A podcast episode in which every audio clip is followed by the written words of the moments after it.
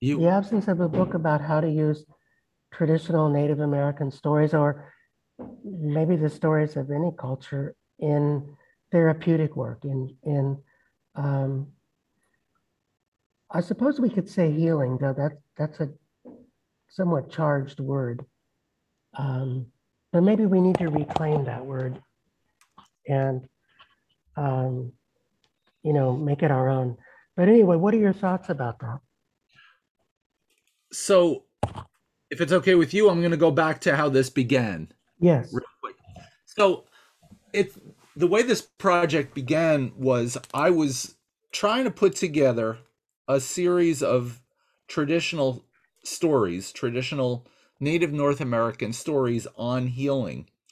And I was looking for a book on the topic and I couldn't find one. So I called Lewis and I said, Can you recommend a book on specifically stories about Native North American healing? And his answer was, I don't know of a book like that, but maybe we should write one. And that was the germ of the idea of that of what led us to this project in the first place. And as far as as far as the word healing goes, I mean, you know, we've talked about the the the term therapeutic change work as another way to to describe it. I I I do think that we need to reclaim the term healing and to be able to use it in the context of um of the kind of work that we're talking about of narrative narrative medicine I think you're right. And, you know, if we go back to the Old English of holon, it means to make whole again, which is a, a good concept, I think. And, you know, to undo fragmentation, to restore harmony and balance. yeah and and as we have discussed before the everything about the western model uh western philosophy western concepts of knowledge has been about fragmenting about dissecting about taking things apart and so the whole reason for us to go back to this is a sense of of wholeness a sense of coming together as being a state of wellness wellness is that that wholeness that oneness that bringing together of what was fragmented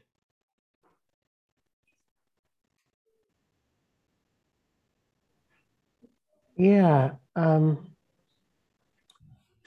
you know, I think about the word in French, guérison, and and and it has an interesting relationship to guerrier, which is a warrior, and guerre, which is a war, and guerrier, which is a warrior.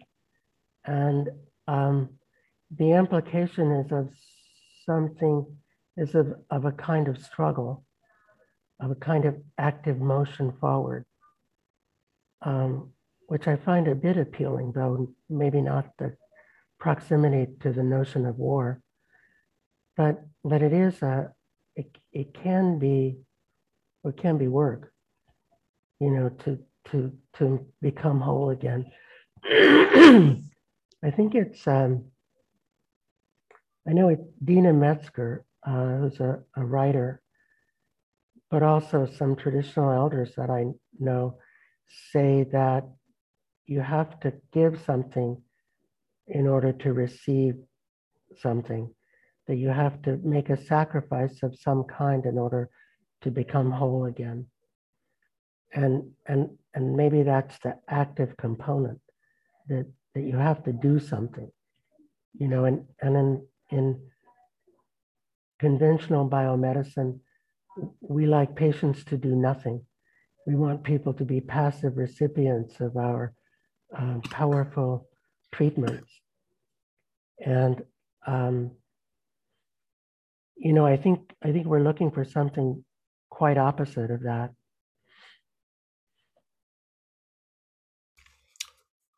yeah yes i agree um we're looking for an active participation so that there is a relationship between the patient or client and the the I'm not sure what word we should use here. Healer, if you want to use that, if you want to use therapist, whatever whatever term we want to use. But the point is that it comes out of relationship, as opposed to the patient or client being someone that is acted upon. And I the the way that I often like to describe it is if you bring your car in you know you bring it into a repair shop and your expectation is that you drop it off and then you pick it up and it's fixed. Whereas that model works very well with a machine like a car but it works very poorly when it comes to a human being. Because the the therapeutic relationship is what does most of the work. Right and so we want to give people stories that they'll take with them and and use.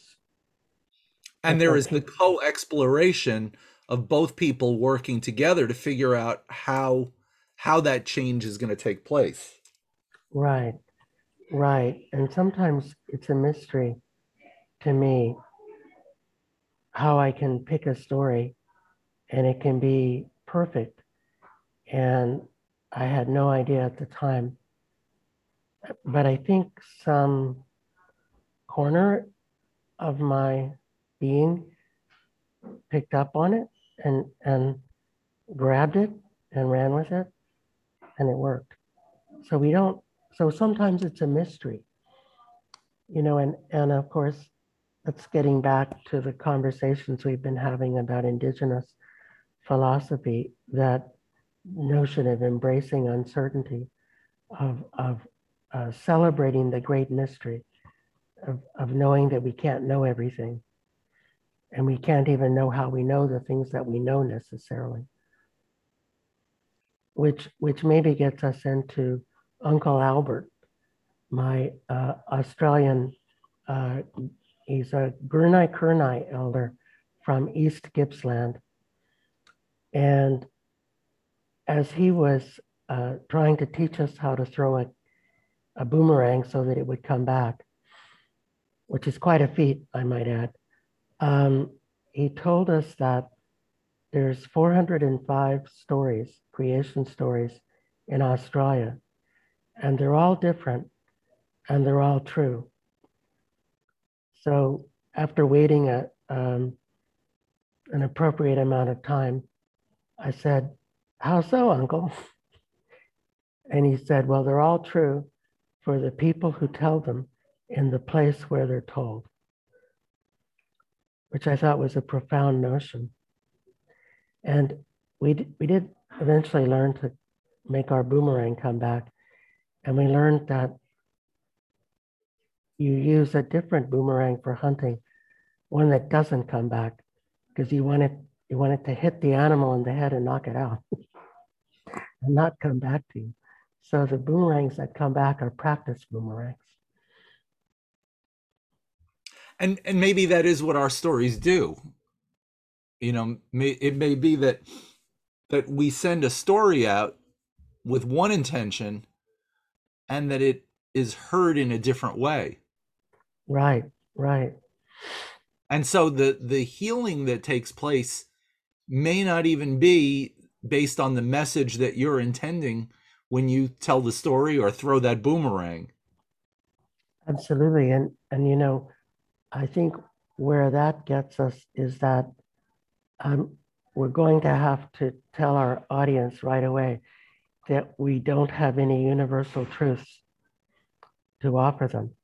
That um, that whatever we say, it was true where it was true, when it was true, and not necessarily anywhere else or anyone else. And, and that hopefully we can show, we can demonstrate our process of finding a helpful story. And, and there's something to learn from seeing how we do it. But this Western notion of there being like one best story for each and every condition isn't indigenous. And, and I don't know if I knew that when we started this project, but I've, I've certainly come to realize it now. Well, if you think about it, it also it also goes back to at least what I, I think I have observed in traditional healing, which is you do what you can do in the moment, and there are times where a person is cured and healed of an affliction, and there are other times where they aren't. And we don't necessarily know why that is the case. Right. And and it's a, it's another Western or or conventional. It's, we're going to have to work on languaging. Um, conventional concept that if something is true and good, it works every time. That it's it's replicatable. And what's interesting about that concept is that it's not even true in conventional medicine. It, that okay, we we accept a treatment because it works um, slightly more often than placebo. And placebo can work most of the time. And so um, we're not even necessarily taking a treatment that works every time, but because we've got two or three studies that say it works more often than placebo, we say, well, this is the best treatment for X. And when you're actually practicing medicine and you're trying to pick a treatment, there's actually no guidance really for what to pick because just because A, B, and C work for condition X doesn't mean they'll work in the person who's sitting in front of you. And that is, that it's completely, it seems completely trial and error, even in, in conventional medicine. And, and so, um, you know, maybe this notion of rep- replicability, that something should work every time, is an illusion as well. That, that you know, it, it actually isn't the case anywhere. And we're, we're, we're left dealing with individuals wherever we are, whenever we are. And, and that reminds me of a story that I've told you before, which was about a time when I took an elder to a medical conference to sit on a panel. And he came from a reserve in Alberta. Uh, he was a member of the Blood Nation, and he was sitting on a panel at a medical conference in Calgary. And a woman nurse in the audience raised her hand during the discussion period and she asked him how he would treat arthritis. And he looked at her and he said, Well, I don't know her. Why don't you bring her around to the house tomorrow and I'll get to know her and I'll let you know. obviously, he was being tongue in cheek, but he was making a powerful point. You know, that, that he didn't have the same concepts that she, that the nurse had. That, that he didn't parcel out health and disease in the same way that she did.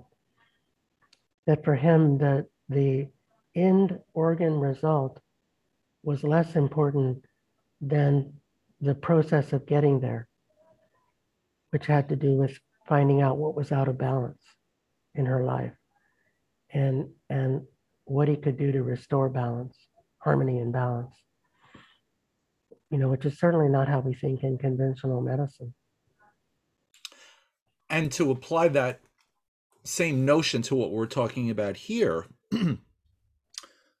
theoretically in a in a therapeutic relationship the two people are having a conversation um and the the the therapist of whatever kind is listening and absorbing the story of this person and then selecting a story from a big variety of stories and hoping that something within the story is going to have an, an impact. And very often the the impact is maybe different than what is intended but the reason that it works is because of the multivocality involved in a story.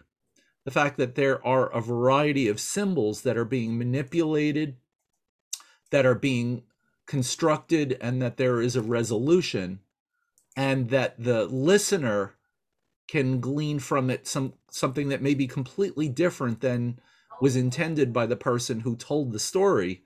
The importance though is the impact on the the person hearing the story how it can create an impetus for change. And and we probably should acknowledge that every story has a spirit attached or connected in some way to that story. So that you might say every story has the capacity to have an intention of its own. So that the story itself can do something different from our intention for it when we told it. That it can take itself to where it wants to go and do something um, in accordance with its intention. And in that way, I think we could we could say of the story that it is medicine with a capital M as opposed to a small m. Mm-hmm. Mm-hmm. Yeah, yeah, and and I think of medicine as as sacred power would be another translation, or sacred energy, or you know, energy is usually defined as the capacity to do work. So sacred capacity to do work of some kind. And if we go back to the the model of of conventional medicine, and I'll use this particularly because you find yourself in in both of these different environments if you were to sit with someone and hear their story your prescription is then the story that you then subsequently tell that individual. Right and the story could be as simple as how i respond to it. You know the micro expressions that i make um, the comments that i make um, you know, I have a a patient client who's taking care of her sister in these days of COVID. And she certainly is a bit more fearful of COVID than I am. And she rarely leaves her house, even though she's fully vaccinated. But but um, you know, I have to. I mean, when she tells me her stories of how she suffers to take care of her sister, who is a bit delusional and has a bit of dementia and some behavioral disturbances, you know, the, only thing I can say is, "Wow, it, it's it's incredible what you're doing for your sister." You know, to keep her out of institutional care, and the sacrifices that you're making are just tremendously impressive. You know, and, and I don't know that I could do what you're doing. So I just want to celebrate, you know, your altruism and your generosity and your tolerance for behaviors that are difficult to tolerate. You know, and, and, and that's medicine for her because she forgets that what she's doing is truly noble and it takes your listening and reflecting it back to her to even know that that mechanism is at play. Right right. And so that in and of itself is is medicine. You know it's it's um it's the sacred capacity for her to do work in changing her concept of her behavior in in recontextualizing her behavior as more noble than it seemed when she was in the midst of trying to convince her sister that no one was coming to give her a blood transfusion in the next five minutes to their house. you know? Mm-hmm. Yeah.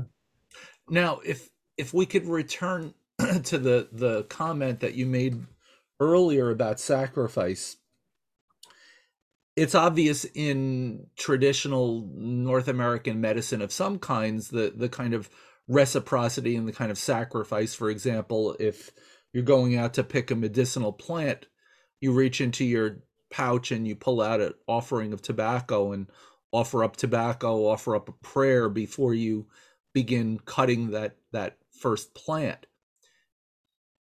How would you describe the kind of sacrifice that is involved in this kind of storytelling and narrative medicine? I, I, I think the, the listener, the supplicant, the patient, the client, whatever we're calling them, has to commit to doing something, to sacrificing time, energy, to work with what we give them, um, to transform it, you know, to let it work on them, um, and maybe just coming to see me for an hour is a sacrifice for some people because it's hard to get to me. You know, the transportation is difficult for them. Finding an hour free is difficult for them. And then um, typically I ask people to do something after they leave our meeting. And so they have to find the time to do it, or else they have to struggle to find a really good reason for why they didn't do it, which sometimes takes more energy than just doing it. so either way, you know, they have to give something of themselves. And um, I, re- I remember it was I was asked to see a woman um, during COVID via Zoom by um, one of my colleagues. And um, so I, I was trying to come up with a, a reason for this woman to get off the couch. And she had some horses that she could feed. And there was a mailbox down the lane she could walk to to, to garner the mail. And yet she wouldn't. And um, and so um, after two or three meetings, she said to me, "Do I have to keep meeting with you?" And I said, "Of course not. Definitely not." And she said, "Well, good, because we're done." so, so I did not succeed in finding um, a pathway, a mutually acceptable pathway for her to get off the couch. And she was done with me. So whatever she was willing to give um, did not involve getting off the couch. And that would also be an example of somebody who was not willing to make the sacrifice. Right. Right. I think that's and I think that's really important here that your story is very powerful in telling us what is not the sacrifice. Because for example, when a when a child hears a story, that's one context of storytelling that you know there's a there's a time and a place for a child to sit down with an adult and hear a story and there's a completely different context for the kind of storytelling that I think we're discussing here. And one of the aspects of sacrifice here is the humility that it takes for one person to approach another and say, I have a concern, I have a problem, I have something that I need help with. And there is, in that process of humbling oneself, that really is the beginning of the sacrifice. Indeed. And you remind me of, of an elder whom I knew in North Carolina, Hawk Littlejohn, uh, Cherokee, who's uh, crossed over now. And um, once upon a time, I went with him to see a woman in her hospital room who had requested him to come and do a healing for her. And we sat down and she talked with us and and and and she wanted to know what his fee was. And he said, My requirement is that you do something truly selfless for someone else. He said, You have so much money that it doesn't mean anything to you, that, that I couldn't pick an amount that would be a sacrifice for you. So, my requirement is that you do something truly selfless and altruistic for someone else that doesn't involve money that, you can't buy. And I, I just thought that was profound. You know, he didn't want anything for himself. And he recognized that the sacrifice involved in healing had to be something meaningful to her and that paying was meaningless. You'll notice also, though, that he didn't let her off the hook by saying, You don't owe me anything. Right. He didn't do that either. He didn't do that either. Yeah. Yeah. What he what he did was to create an exchange. It wasn't in the usual way. It wasn't I give to you, you give to me. Mm. And it was an energetic exchange nonetheless. Indeed. And and in the interest of full disclosure, I do have to point out that his wife was an internal medicine doctor who had a who had a reasonable salary. so so um, he wasn't in the position of some people of needing to pay the rent or buy groceries, though the people who are in that position seem to me just as ethical as Hawk was, and maybe more heroic because their need is greater. True. And it, it also what it also reminds me of is the difficulty in establishing an energetic exchange in our society where if somebody says, well, you can make a donation, Mhm. what, what that means in the context of our society is that what was given must not have a lot of value if you're letting me donate whatever I want. Whereas the opposite is true.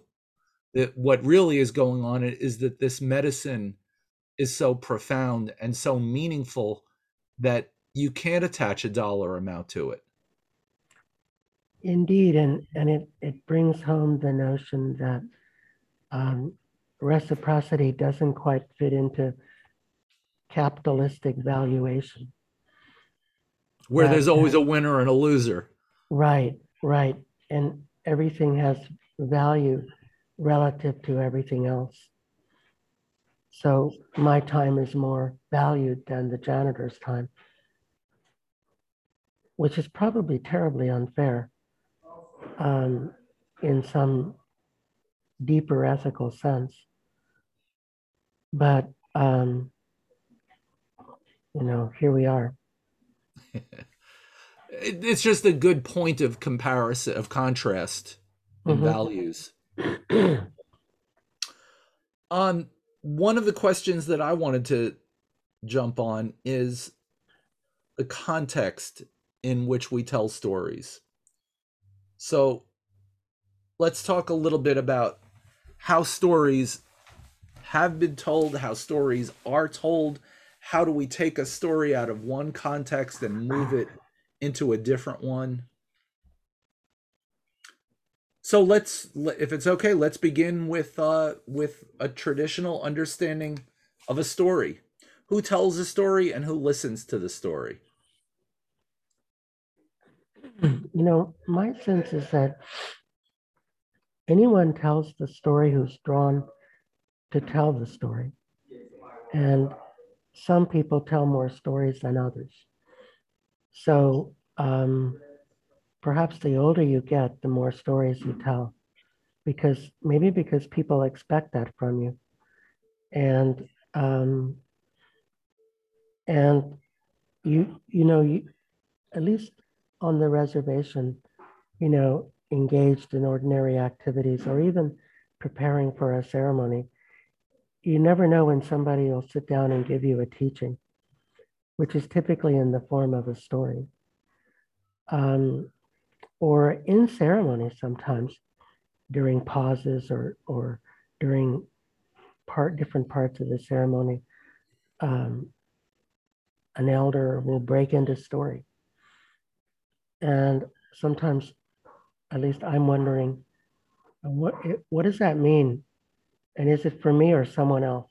Or maybe it's for all of us. And and one doesn't know. And maybe that's part of the beauty is that then one has to figure out like how does this how does this refer to me or does it?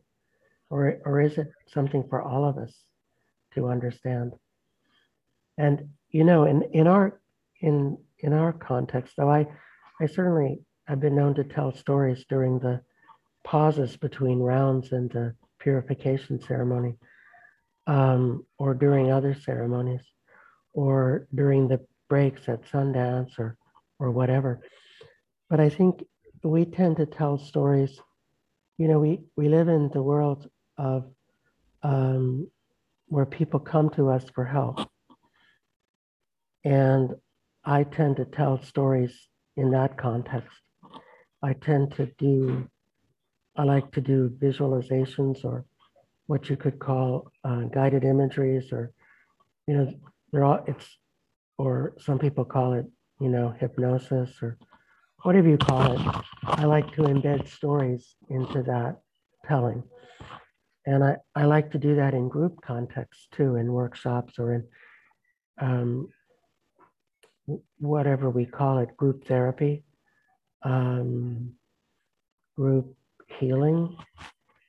Um, I'm I'm right now playing with.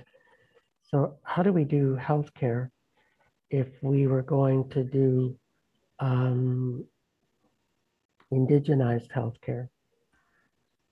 And um, I, I'm I'm thinking about um, a, a, a waiting room that's more of an encounter room and not a waiting room. Like you're not waiting for something. You come into the room and you encounter stories. And traditional stories, stories told by people who have, you know, different conditions. And um,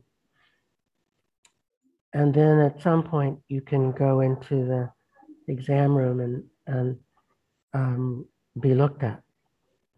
But then you can go back to the encounter room and continue to hear stories, or maybe to do beadwork, or maybe to um, make ribbon shirts, or maybe to fix your toaster.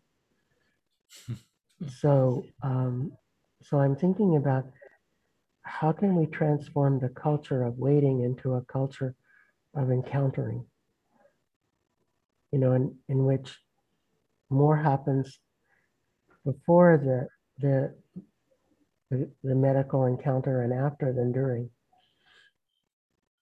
I think it would it would take a certain degree of um setting that space aside, mm-hmm. separating it, making it a liminal space. That's what we're going to try to do, and I don't know how we're going to do it yet, which is probably good. Because if I knew how we were going to do it, it wouldn't work. I I want to just back up for a moment. Um, in in a way, it ties into what you're saying right now, and that is to talk about the way that storytelling in indigenous communities, at least the way I've experienced it, is that someone may tell a story in front of lots of people people of different ages, genders, backgrounds, and it may be that every single one of those listeners is getting something different out of it. Right, right. Right. So so stories in that sense are multi-generational. They have they have meaning for each generation and perhaps different meaning for different generations. Exactly. So, so the same story could mean something very different between a child hearing it and uh, a young adult versus an elder. Everybody's going to interpret it in their own way. Right, right. And and that makes me think of the of the story that you and I both love about the the missionary with the elders, the one that um, um, Ohiyesa Charles Eastman tells. Do you, do you want to tell that story? Yeah, sure. So, uh, so the the there was a group of elders who who got together and they were uh, they were discussing stories about healing and medicine and and uh, somehow this missionary came to be there to to be a part of it. And i've heard this a number of ways told in a number of different ways so let me just kind of go with the version of it that i think works best with what we're talking about. So each one of these elders had a chance to stand up and speak about medicine and about healing and about transformation. And finally it got to the the the missionary and they were kind enough to give him a chance to speak. And when he got up to speak he talked about jesus and he talked about the bible. And everybody listened approvingly. You know they they made sounds that kind of showed that they appreciated his story. And when he was when he was done the next the next uh, elder was about to speak and he kind of was offended that somebody else would speak after this because his view was that this was the this was the most important story. This was the one that everybody else could attach to as important and that that it superseded all of the other stories. And their point was that they had listened respectfully to him tell his story and now it was time for him to listen with respect to someone else's story. And I think of that as a metaphor for understanding stories in general. You know, that there is one view, that there is only one story that is applicable to everyone, that there is a universal truth that everybody needs to adhere to, versus the idea that there are numerous perspectives, there are numerous, maybe unlimited truths, and that part of part of being a human being, part of living in a in a world where people come from different perspectives is for us to hear each other's story and to give ourselves over to the the possibility of multiple truths even truths that may be at odds with one another even in the face of contradictory truths that my truth comes from my context and your truth comes out of your context and we can meet somewhere and I can recognize the truth in your story and you can recognize the truth in my story. And that that mutual respect lies at the basis of of all of this communication and the furthering of of us as human beings in a in a multicultural world. Right and and even that um, the stories that people tell about themselves change with with changes in the who is the audience. That there's no one story. That that a different story emerges in every telling and, you know, we did a study about this once where we had um, people with chronic pain were interviewed by a doctor who could prescribe medication or by a medical student who couldn't.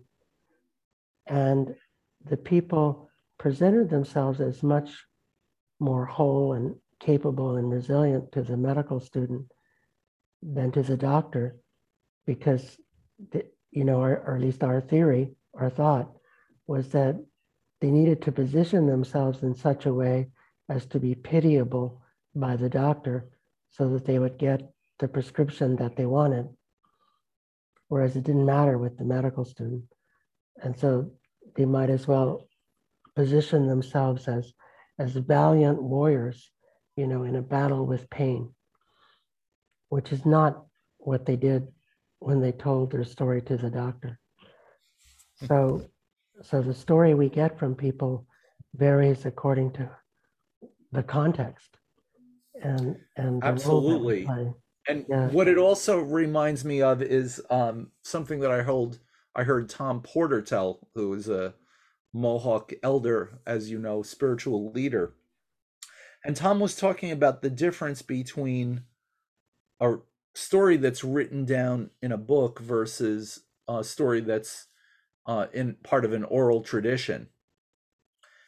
And he was resistant to writing things down in a book, in spite of the fact that he eventually came to write two books, and that's for other reasons. But but his objection to a written story is that a written story is fixed.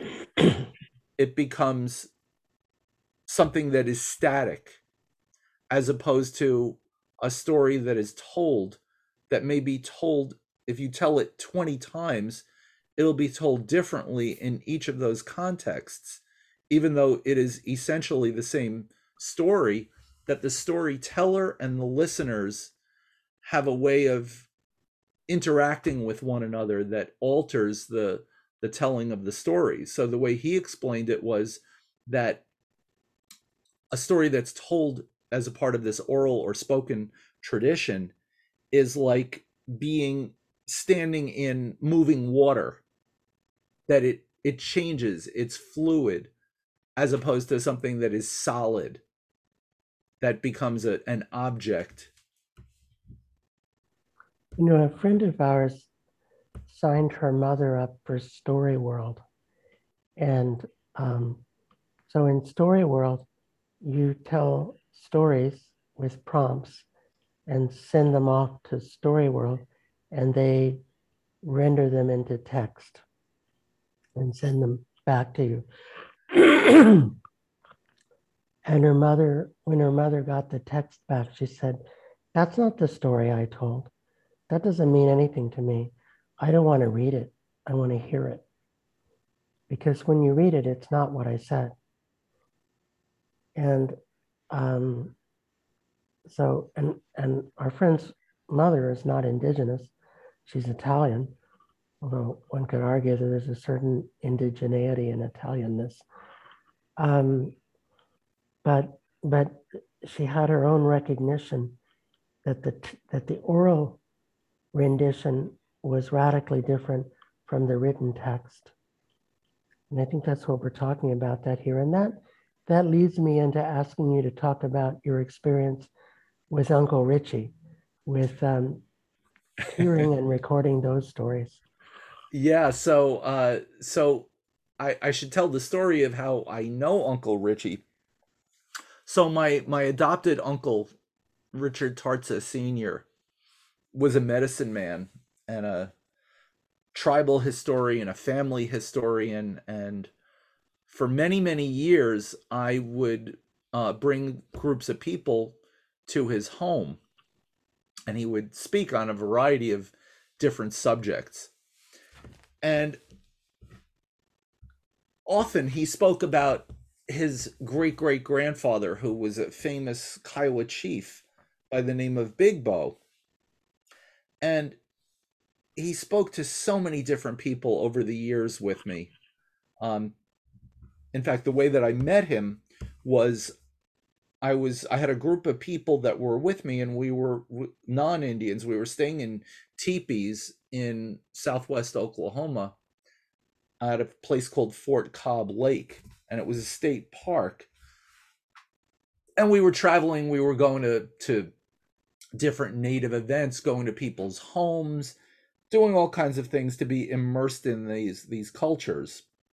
Because there are eight tribes that live in southwestern Oklahoma in the area that we were staying. And the man who came to collect the fee from the state park was um was this man Willie who was the uh the brother of my uncle who would eventually become my uncle Richie and he asked us what we were doing while he was collecting the fee and I explained it to him and he said oh you know you'd probably like to meet my brother. He's like a tribal historian historian of our family and he has a lot of stories to tell. And I said okay you know I, I told him I told him we'd love to and you know I asked him where he lived. He told me he doesn't have a phone, but you should just stop by and see him and tell him that I told that I sent you. So one day later in the week, we were heading back into our camp from town and we had a few extra minutes and I figured I would just get out of the car and I would knock on the door and just tell him who I was and that I would come back another time to discuss bringing a group there.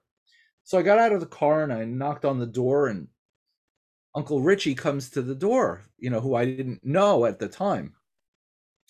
And I told him, "Oh, you know, I have this group of people and I was wondering if at some point we could come by and visit with you." And he said, Well, I was expecting you. Come on in. And I said, Well, did you talk to Willie? Is that how you you know I was coming? And he said, No, I, I didn't talk to Willie. He said, but I had a dream, and in my dream, God told me that someone would show up and would bring people from all over the world to visit with me. And here you are. And so we brought I brought the group of people in and like 20 people filled up his entire living room and Uncle Richie started telling stories. And he took out a, a small iron skillet and he heated it up on the stove and then put some cedar, the green part of the cedar on it to create the smoke to smoke off everybody, to purify each person who was in our group. And it was a, a beautiful, beautiful way to meet him and to start this relationship that would eventually lead to my being adopted into his family. But he told me one day when I was visiting that that he had been approached by a number of different people who wanted to record the stories of his family and record all of this information that he had acquired over his entire lifetime and he said I turned them all down. And he said I'm thinking that you're the one who should write this down. He said that to me and he asked me if I would write the the book with him and I said, you know, it would be an honor for me to do that. And we decided that the best way to do it would be for me to to start coming to his house every time I was in Oklahoma. I would come to his house and I would record a session with him where we would cover different topics. And I came up with an outline for the book and I decided to ask him, you know, go each session would focus on a different aspect of this collective story for the book. And every time I went there, I recorded it. And every time I recorded it, it had a sense of wholeness to it. It had a sense of coherence to it. And every time I felt like I when I by the time I left, I felt like I I really had something of substance that could be used in in the book. And it wasn't until after Uncle Richie died that I finally went to all of these recordings and I had them transcribed and I figured, you know, I would put them into this outline that I had created. And I found out when I went back to it, none of it made sense in a coherent story that had a beginning, middle, and an end. And it it was of great concern to me and great frustration because I thought I had I thought it was conforming to the outline of the book. And what I realized was every single time I was with Uncle Richie, I was under the spell of the story, regardless of the fact that it, it was not the kind of story that could be told in a linear way. And literally, without exception, every time I asked him a direct question, I would get an answer that maybe had nothing to do with what I was asking. And I, it was, I had a sense of going around the world and coming back and not even knowing how my question had been answered. And I tell that because there is a sense in which the old timers the the elders that I really came to know a long long time ago would tell stories in a non-linear way. A story that didn't seem to make sense in a conventional western sense but it lent it lent itself to a feeling of change and a feeling of meaning generated from the time that we spent together. Does that make sense to you, Lewis? Yeah. I think, you know, we've talked about a kind of presence that is created between the teller and the listener. Yeah. And I and I I think that may be the spirit of the story. And and you, you can grasp that presence can come into you and you can grasp something that is happening in the there and then that you can never get out of the written transcript. Exactly. Yeah. I mean, I think we've all, on some level, we've all had the experience of being somewhere and feeling that it was profound, and then reading the transcript and thinking, ho hum, what was that all about?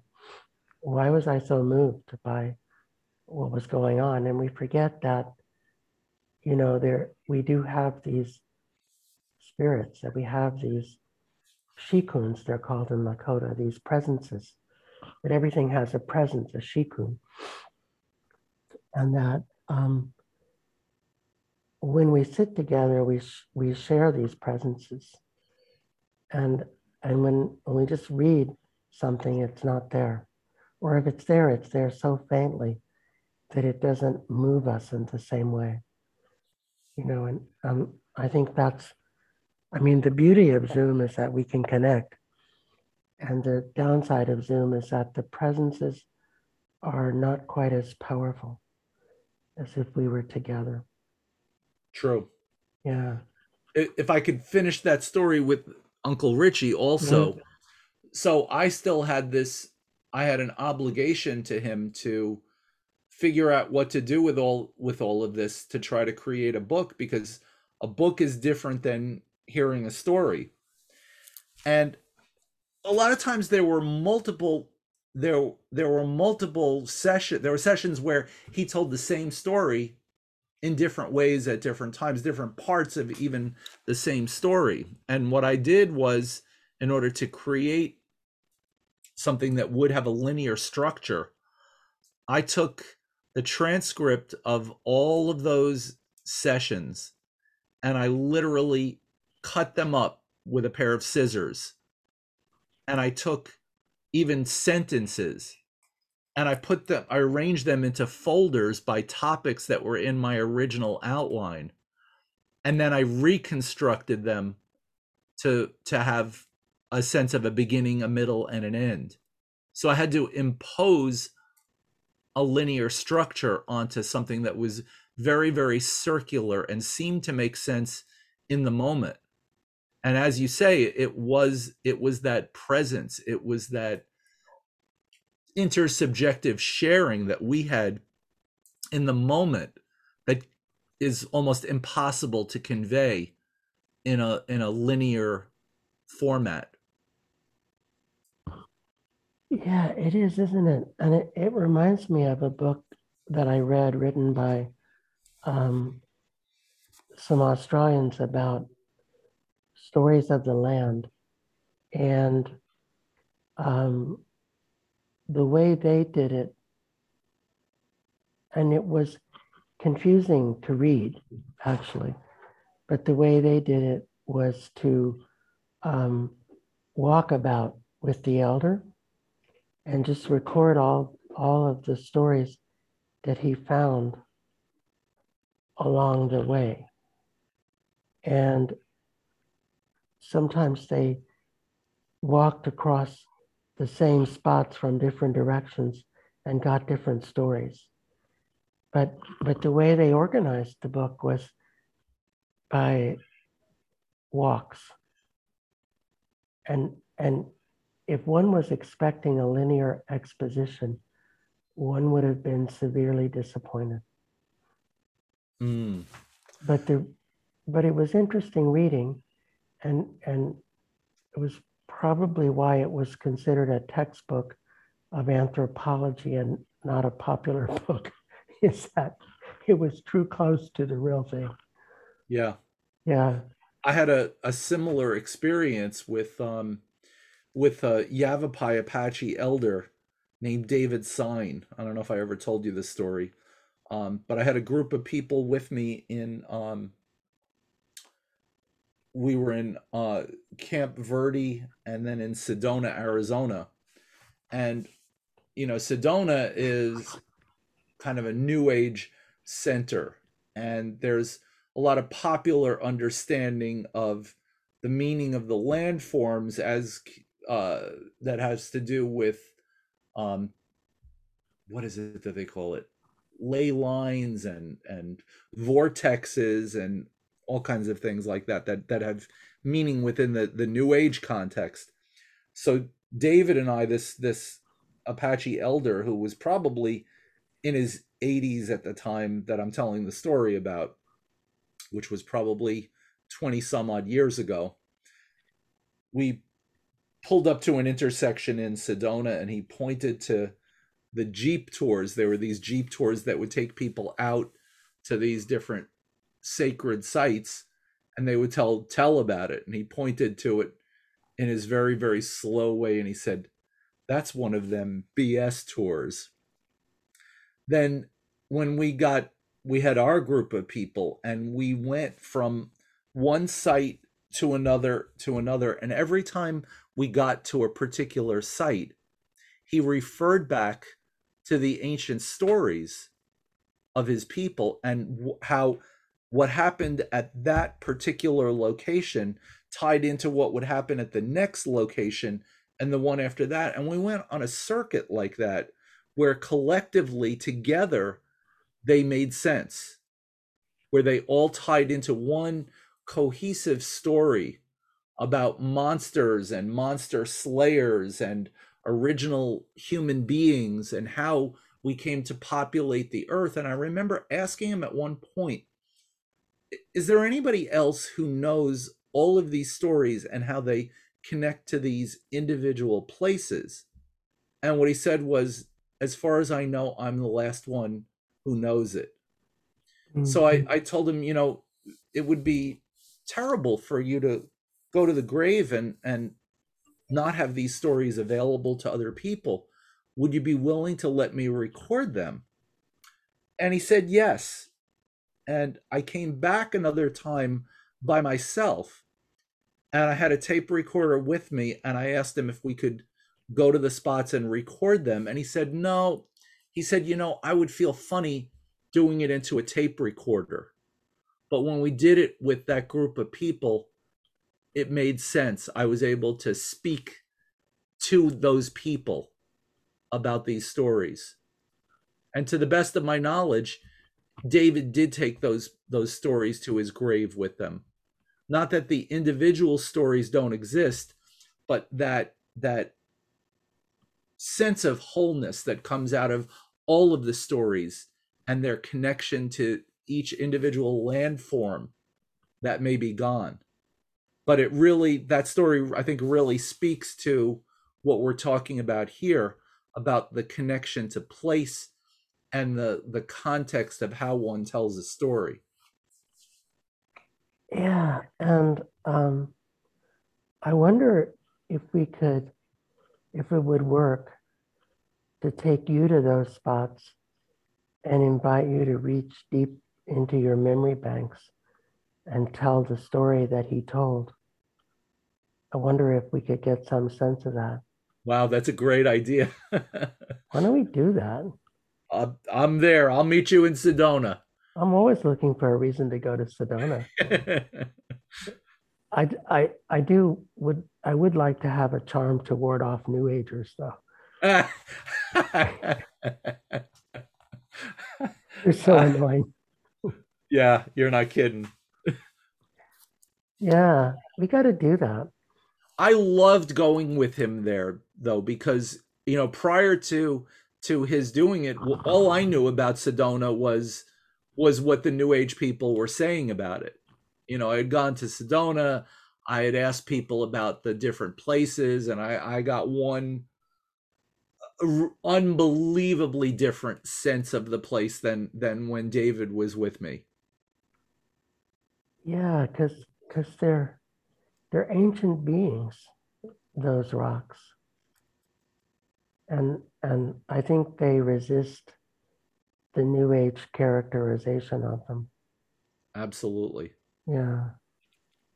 That Yeah, they- we went and part of the part of what was so I don't know, disturbing, I guess, is the is the the contrast between his very uh I don't know, his humble earth-based understanding of it versus the very ego-driven and ethereal version of of what the place meant to everybody else.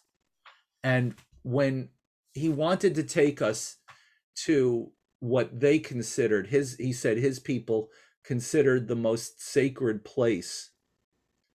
And in order to get there, we had to drive into a um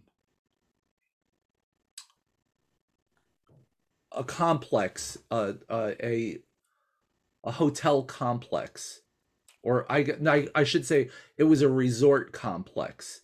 So we had to park in the resort complex parking lot, and then go to a gate that led to a little fenced in area that was what it was like a token concession to the the native people that they could go in there and perform ceremony. And we had to go through that the the, the whole non-native touristy spot in order to get to this little area where he could perform ceremony yeah, what a what a reminder of colonization and subjugation. yeah and the fence is the perfect metaphor for it Right, right, right. Yeah, you feel that on Indian Island where I live because it's a reservation that's an island.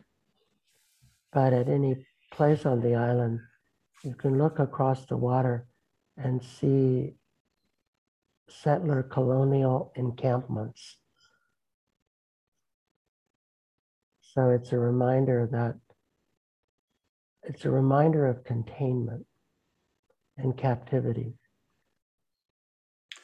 and it's also about the transformation of the land hmm hmm that that the land itself has a particular meaning to native people that it doesn't have to the colonizers i think about the the title of a book uh wisdom sits in places Wow. Yeah.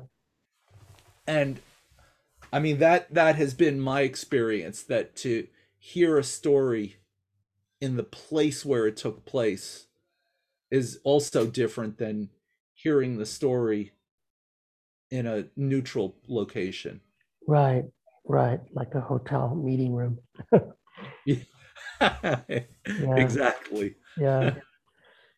Burkhart, you know, the philosopher, Cherokee philosopher, makes that point that that part of the power of any story is its its presence in a locality. And the more you abstract it and, and delocalize it, the more it loses its power. absolutely And I, I think that's why we probably tend to tell therapeutic stories that are from the place where we find ourselves or from the culture of the person who's hearing the story. At least I tend to do that mm-hmm. whenever possible sure whenever possible, right? Right. And there are people who, even though they're of indigenous heritage, they know know stories. Um, maybe they were raised urban or um, they just didn't pick up the stories. And, and so they're storyless people that, that um, you know, sometimes need an infusion of their own stories. or may have to borrow neighboring stories because of the lack of their own stories. Right, right.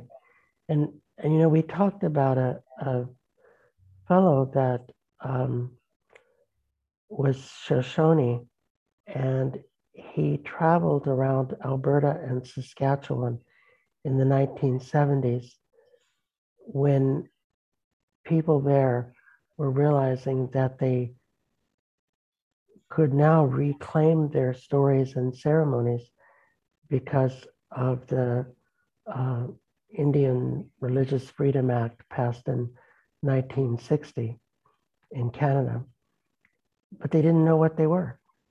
And and this fellow, uh, whose name I'm not remembering, but um, we could find it. There's a dissertation written about him at the University of Northern British Columbia. And he said, Look, do it in the way I do it. And if you do it that way, your elders will get annoyed with you and they'll come to you in dreams and tell you the right way to do it. and then listen to them and do it that way. And pretty soon you'll be doing it your way and not my way. Huh. And that's exactly what happened. Very powerful. That's really profound. Yeah, yeah. So, so when we say that something is lost, maybe it's just misplaced. So I, I think those stories from Sedona are still there. We, we just have to recover them. We just have to go there and find them. We can, we can facilitate your digging deep into the past and bringing them forth. And I think we have a, a secondary metaphor here too, which is that healing stories are about restoring wholeness when something has become broken.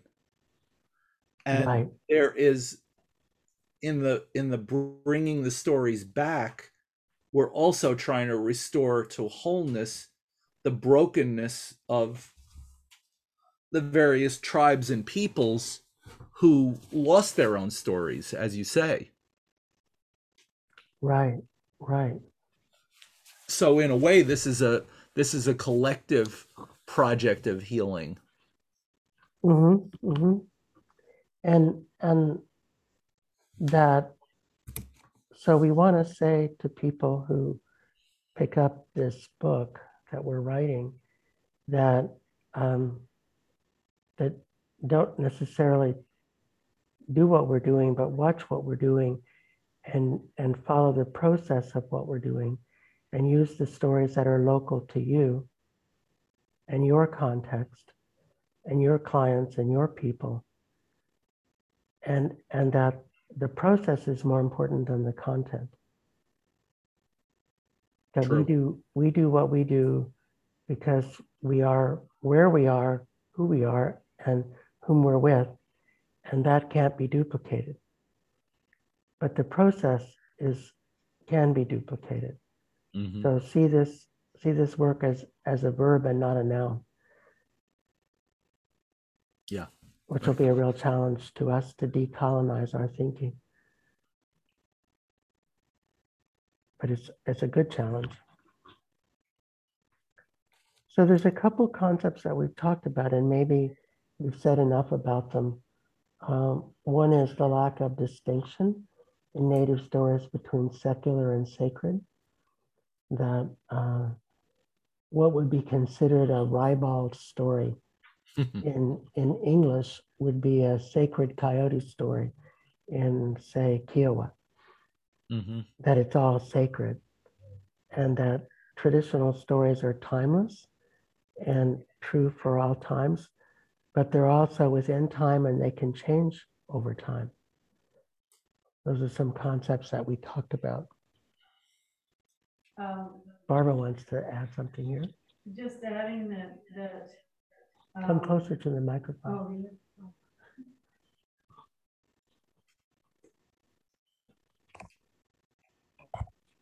just just adding that um, that the stories that last are the are you know the legends are kind of the the ethics for a culture and that and that the characters that last are the teachers and the healers for a culture and so that it's really good to know the culture that comes from the place where you where you come from and the, the teachers and the healers that live there like in cornwall it's the giants for example and the pirates Mhm.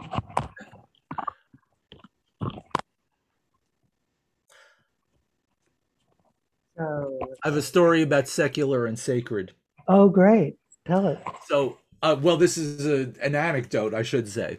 So years ago, I I had a program, uh, in fact, here on Long Island, where I am now, where uh, I brought in a number of of native presenters, and one of them was a dear friend of mine named Wolfsong, who was an Abenaki storyteller, and he was telling a series of these stories that really offended this one woman.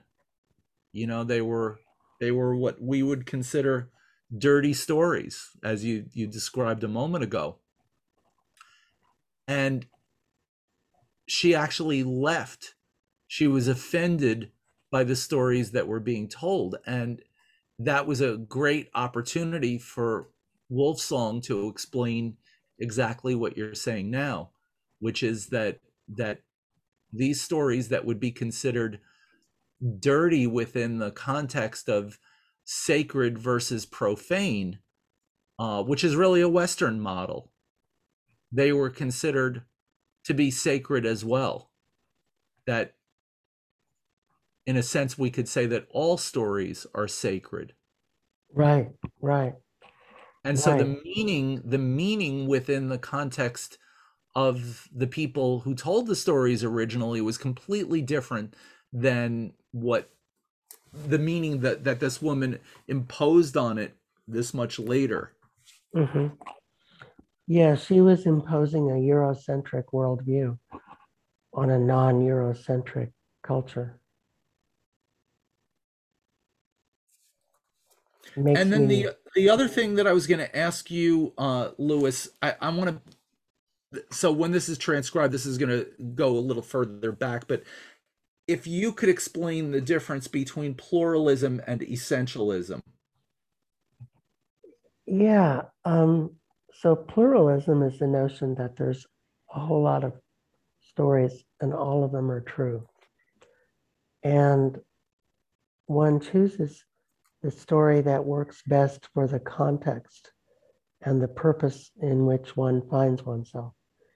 And essentialism is the notion that there is an essence of the thing or of the situation, and that there's one true story that can be discovered or carved out or found or uh, elucidated that's true always for that particular thing or problem or place or whatever. And and I think um, you know essentialism is a colonizing belief that we're trying to overthrow, to decolonize, and come back to the many many versions are true position, um, which allows us much greater access to the complexity of the world because it's a really complicated place. And if, if anyone has ever tried to understand quantum physics, um, it's overwhelming. Just the, the math. And so to say that we understand something is a bit arrogant that that to say that we have a bunch of stories about the way things work and we're going to pick the one that's that'll serve our purposes the best to get where we want to go so so I, I think about the example of of um, meditation you know if if i if my goal is to feel peaceful and calm. I don't need the reductionist, essentialist explanation of the neuroscience of meditation and the fMRI findings and the neurotransmitters involved. I just need a story that says, here's how you do it. And here's when you do it and how long you do it. And this is what's going to happen. That, and that's good enough. You know, if I'm going to a neurology conference and I want to convince people, you know, neurologists, then I need that other story. So, so both stories are true, and and they have different uses. And there's that makes know, a lot of sense. Yeah. Yeah. And and yeah. you as the teller of the story are making the adjustment on the fly, knowing how to craft that story. Right. In those right. two different contexts. Right. Right. And and and we keep doing that for a third or a fourth or a fifth context, which is pluralism. Mm-hmm. That we keep recrafting and recrafting the story to fit the audience and the and the needs of the moment. I, th- I think the other thing we talked about was the interrelationship between ceremony and story. That story explains ceremony. you know, there's an origin story for for every ceremony, and and participating in the ceremony is participating in the story, and it and it it's an embodied telling of the story that has um, somatic impact. That, that when we participate in the story that is ceremony, it affects us physically. That it, it, it physically embeds us in the story um, in a more powerful way than just telling it in the abstraction, as we were talking about earlier what yeah what strikes me about it also is that that the the telling of the story gives meaning to the ceremony and the the movement the the dynamic aspect of the ceremony feeds into the the story that that each one um each one provides creates the impetus for the other one to be more powerful. That when i hear a story it makes the ceremony make sense. And when i do the ceremony it makes the story have more impact as well. Right.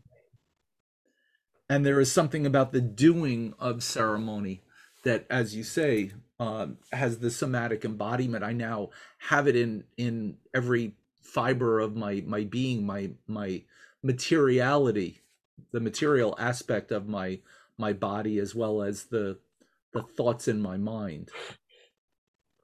Yeah. And and somehow that leads me to thinking about something else we discussed which is you know that that ethnographers will often argue about which is the correct version of the story. And and they're all correct. you know, because because it's the nature of the story to be told differently every time. And and it's not in an oral culture, it's not the case that you could fix something by writing it down and make it and render it permanent because um, it was never that way. Which, which is not to say that it's not interesting to, to, to trace stories, you know, to look for the earliest version of a story and to follow it through history and to look at, at some of the branches that it might have taken, the, you know, the tributaries that it might have, you know, traveled, um, and to wonder about how did the how did the need for the story change, you know, it, which is sort of a kind of ethnographic scholarship.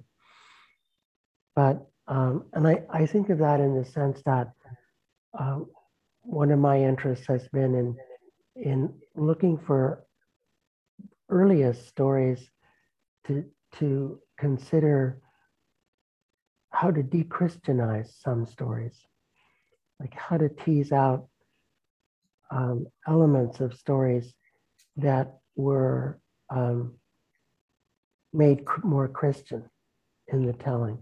And, and clearly people needed to do that in order to survive. You know, they needed to make terms with their Christian conquerors, both ideologically and, and um, in terms of power. But, but it is interesting to, to trace stories backwards historically. But it, it doesn't mean that any of the versions are wrong. You know, they're still they're still all true. Even as we, you know, construct an archaeology of, of versions of the stories. And it, it reminds me of Walker, you know, the, the physician ethnographer who worked with the Lakota, who, who wrote about how the elders were of his day, which was the 1890s to the 1900s, were angry with the young people for changing the stories and the words to make them more contemporary. That the, that the elders wanted the stories and the words to stay in the past, but the young people were already bringing them into the present. And um, and and and maybe there's no escaping the movement of time you know the march of history so to speak um, and and you know certainly that's true when people migrate you know like the so in in around 1100 um, the cree and the dene had a big war and the dene lost and some of them went north into northern Saskatchewan, Alberta, Manitoba, Northwest Territories. And some of them went south um, to where the Anasazi had left and filled up northern Arizona and northern New Mexico. So that, that was roughly 1,000 years ago. And if you look at their stories, um, they're radically different. Even though the language is exactly the same and they're, they can completely understand each other. But, but the Southern Dene absorbed the stories of their neighbors. I mean, transforming them a bit. Clearly, they're different, but similar, and and incredibly more similar than the stories of the Northern Dene to the southern Dene. So, um, so when they moved, they needed stories that matched the locale to which they had come. That the stories from southern central Saskatchewan didn't work in northern Arizona, northern New Mexico they had to morph. Then to become something that the land would, something that resonated with the land there. And, and some of that, of course, was diffusion from Pueblo people, including Hopi. But some of it was not. Some of it, I think, came directly from the land and from living on the land and being molded and influenced by the land. So the point is then that that a story may have a certain a certain central coherence to it and or it can be altered depending on the experience the place. And that's that that speaks to that malleability of stories. Right. And somehow when you were telling that story somehow this one popped into my mind that um, that when Christianity was brought into Mexico, that there were some indigenous communities that couldn't make sense of the the the story of Jesus until they be, because they they had this concept a certain duality that made sense to them. And in retelling the story of Jesus within these communities they told it not the way that the that the Catholics had told it but they looked at Jesus and Mary as being husband and wife because that's the only way that they could make sense out of that story. Wow. How about that?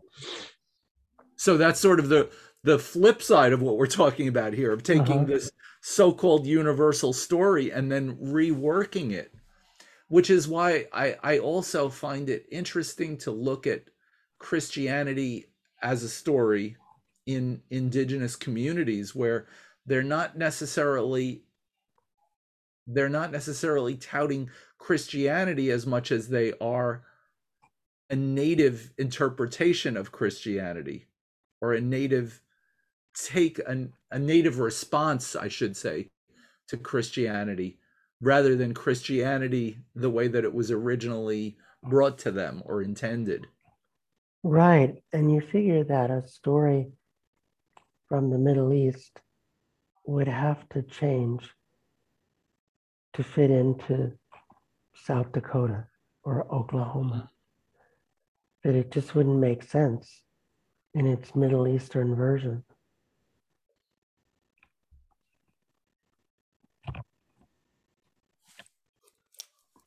So I guess we, maybe we could finish with um, we talked about three levels of story. And um, when we first talked, we talked about universal level. And I realized I want to get away from that word, universal.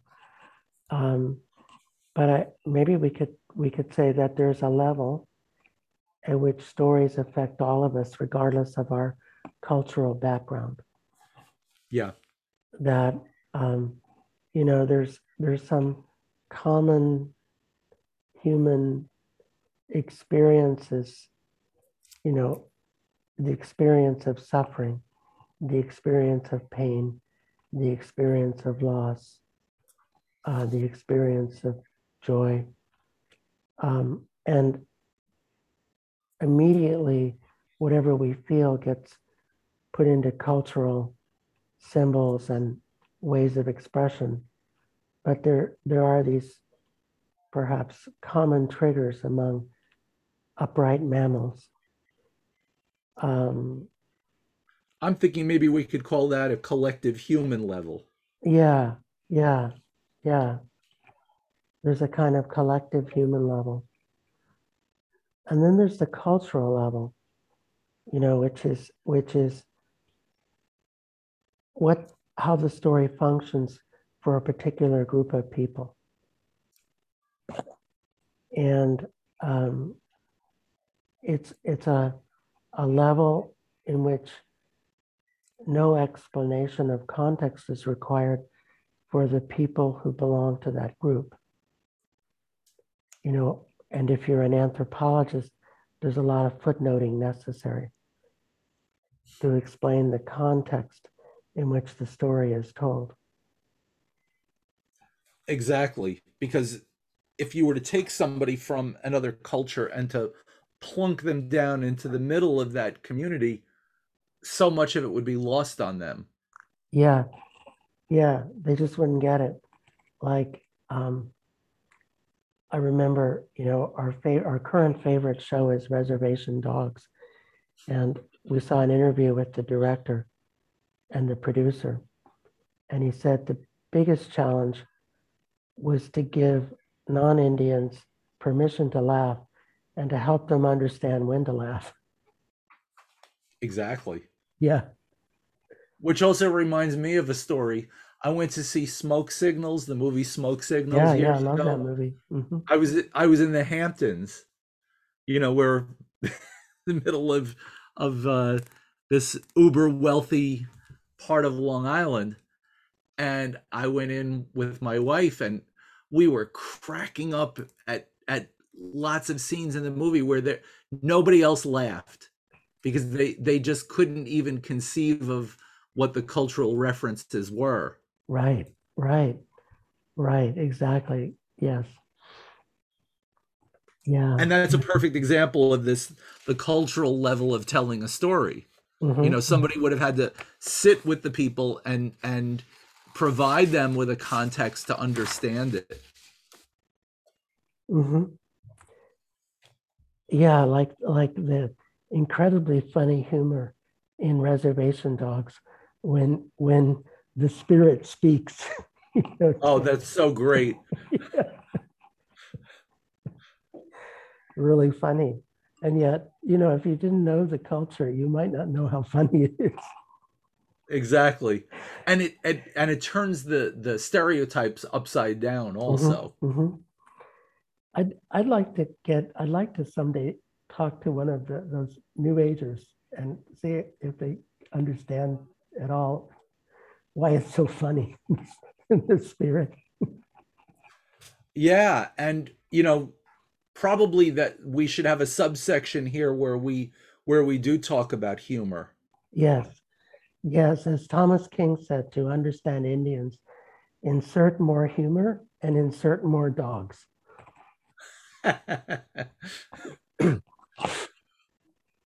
We'll have to have some pictures of dogs interspersed, dogs on reservations interspersed through the book.